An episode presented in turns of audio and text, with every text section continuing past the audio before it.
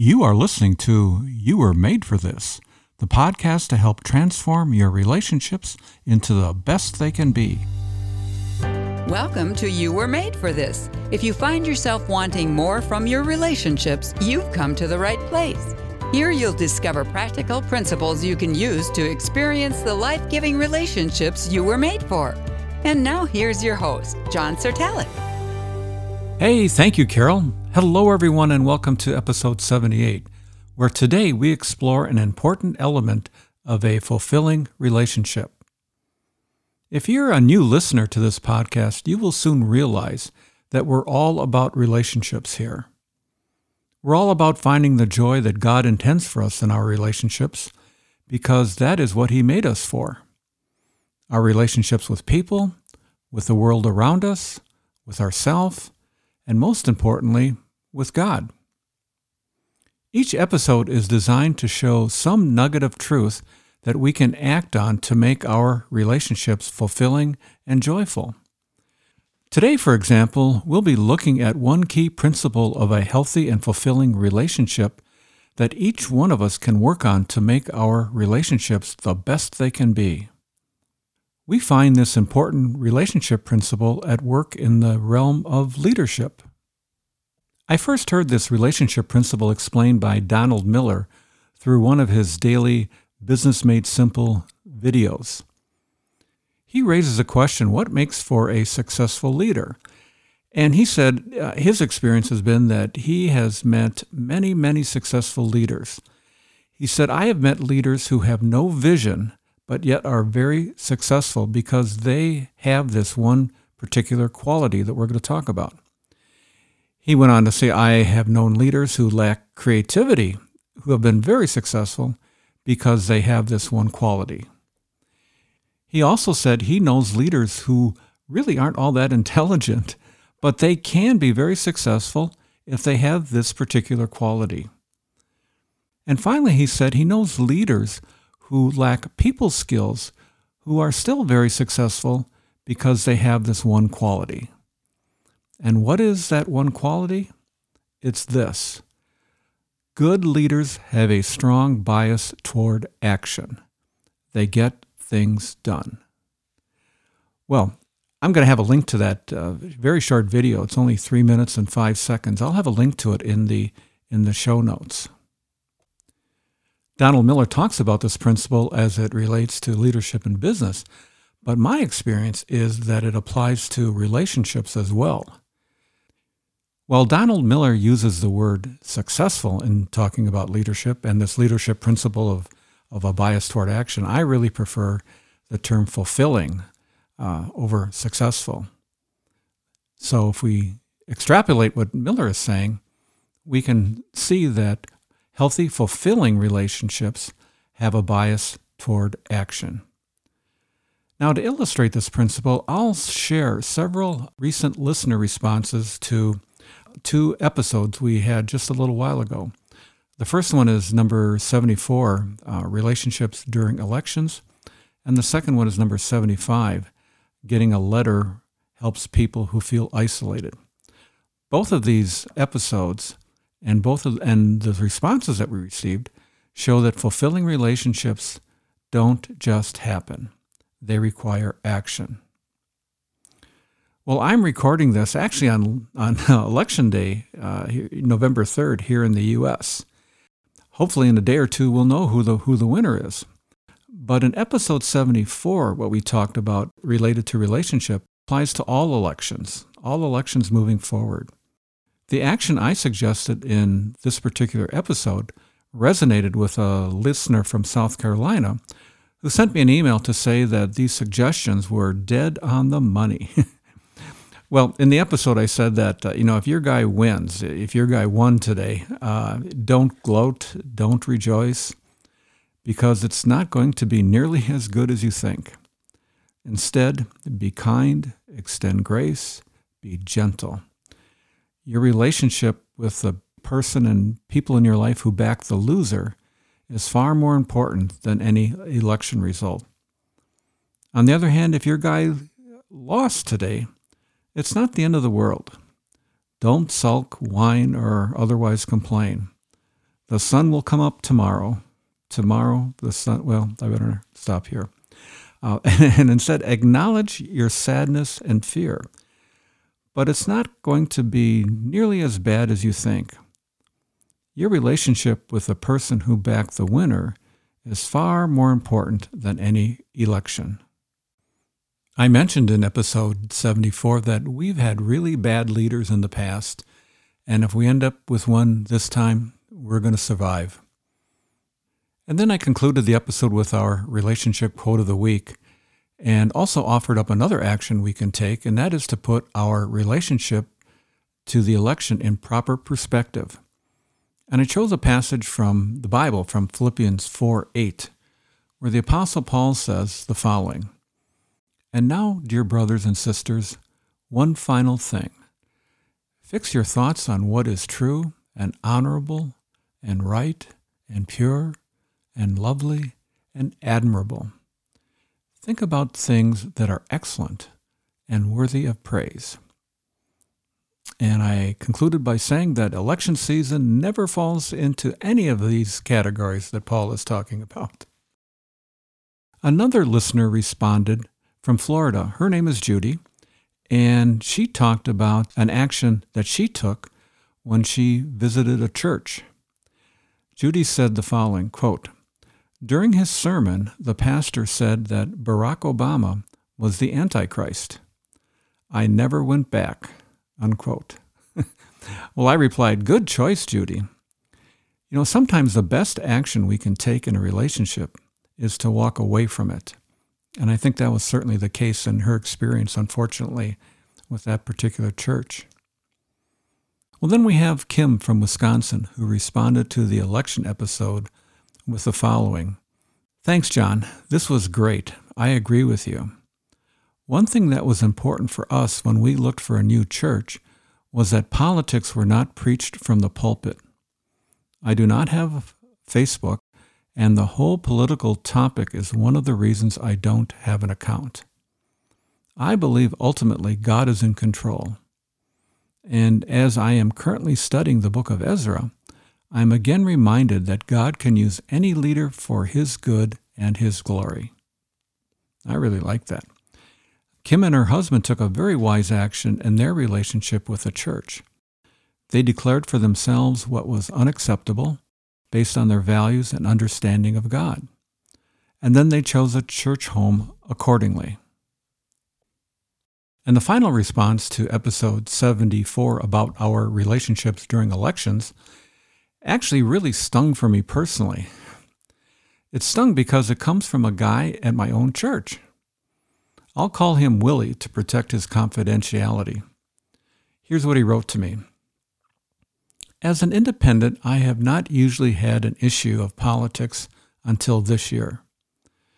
There have been several people at our church that can call Democrats all sorts of names socialists, queer lovers, yes, even worse.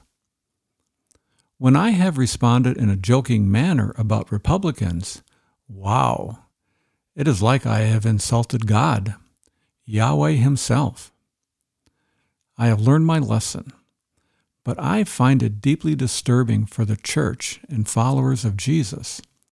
I cannot imagine what non Christians think. Ouch. Well, the action that Willie took was to use a little humor to try and diffuse the situation. Unfortunately, it was not received well, but at least he tried. Not all wise action leads to positive results, but we should still try anyway. Do the right thing, regardless of the results. These relationship stories involving churches confirms my suspicion that sometimes we Christians just get bored with Jesus. So we fill our lives with junk food for the mind and soul.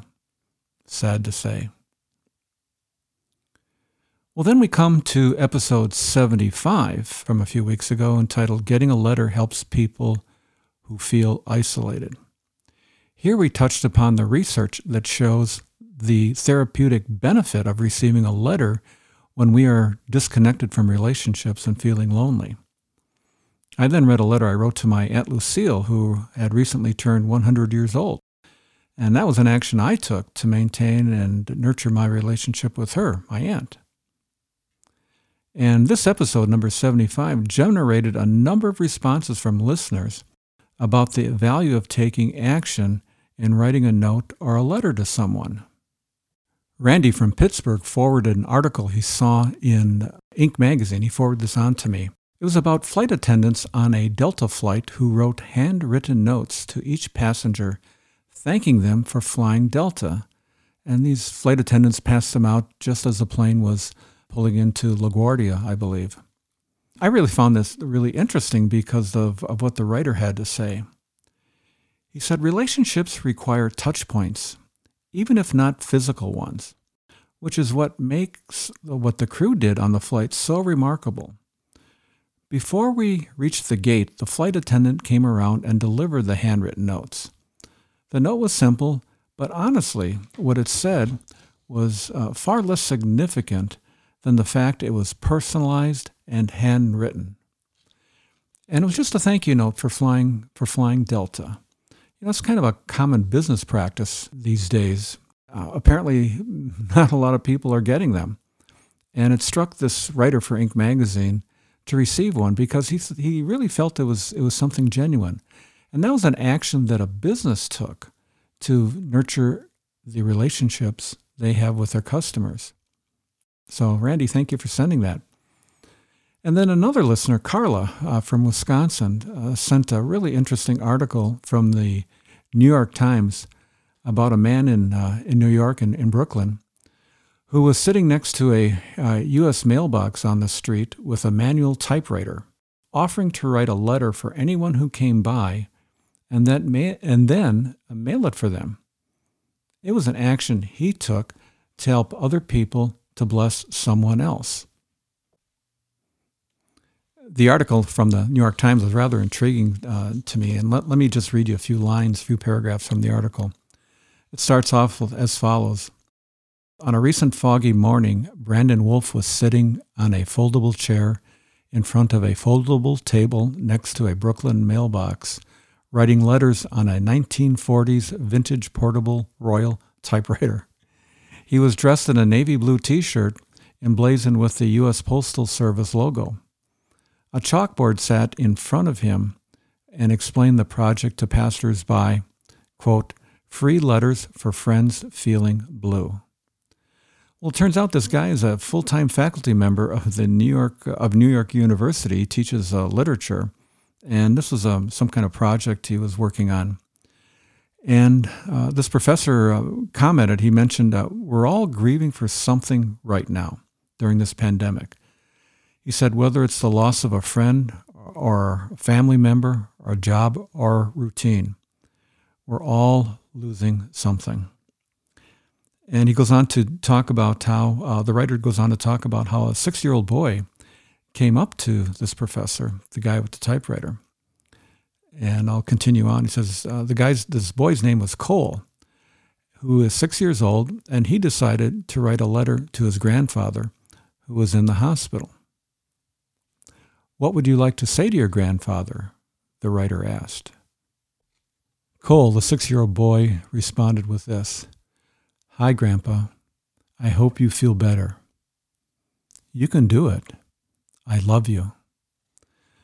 Well, they went on to have a few more sentences that were written, and there's a picture in the article of this six year old boy dropping the envelope that the writer had written for him and, and stamped. The writer of the article mentioned that this professor estimated that he had written more than 50 letters for people, each one of them unique. What the professor did was an example of taking an action to help other people who in turn could act to bless someone else. I think that would really be fun to try.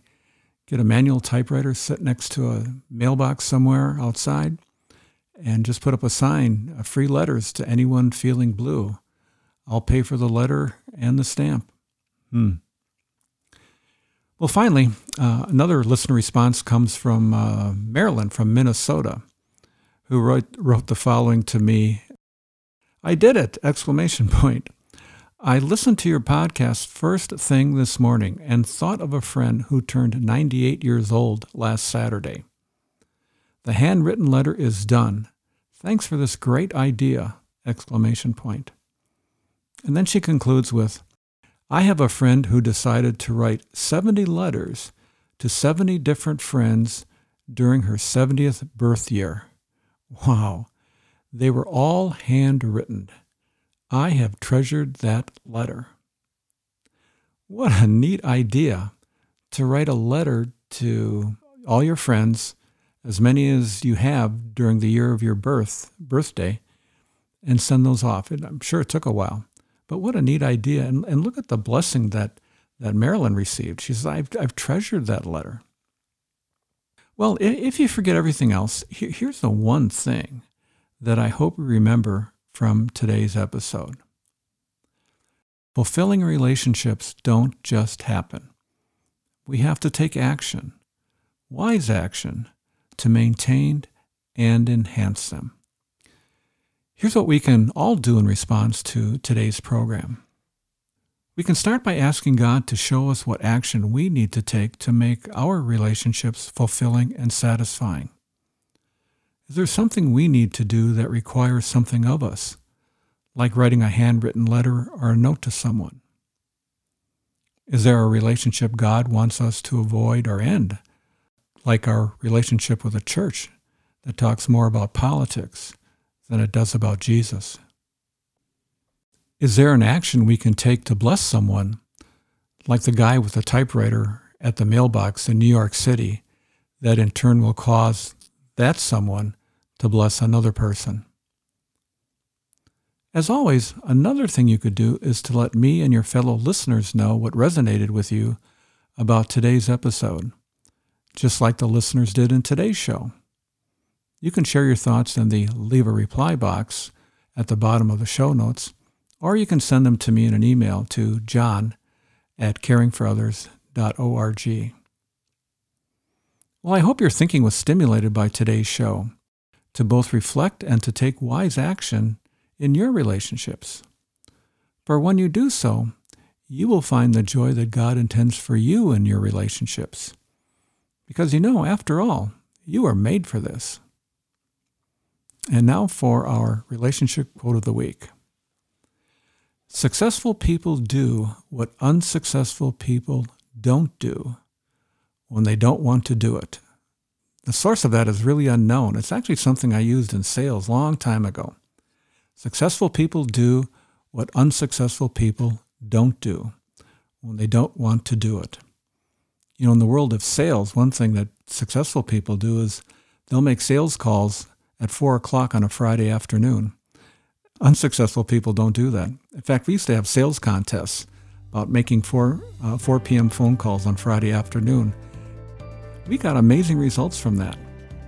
It illustrates the point that successful people do what unsuccessful people don't do when they don't want to do it. And it certainly applies to our relationships. Well, that's all for today, and I look forward to seeing you uh, next week. Goodbye for now.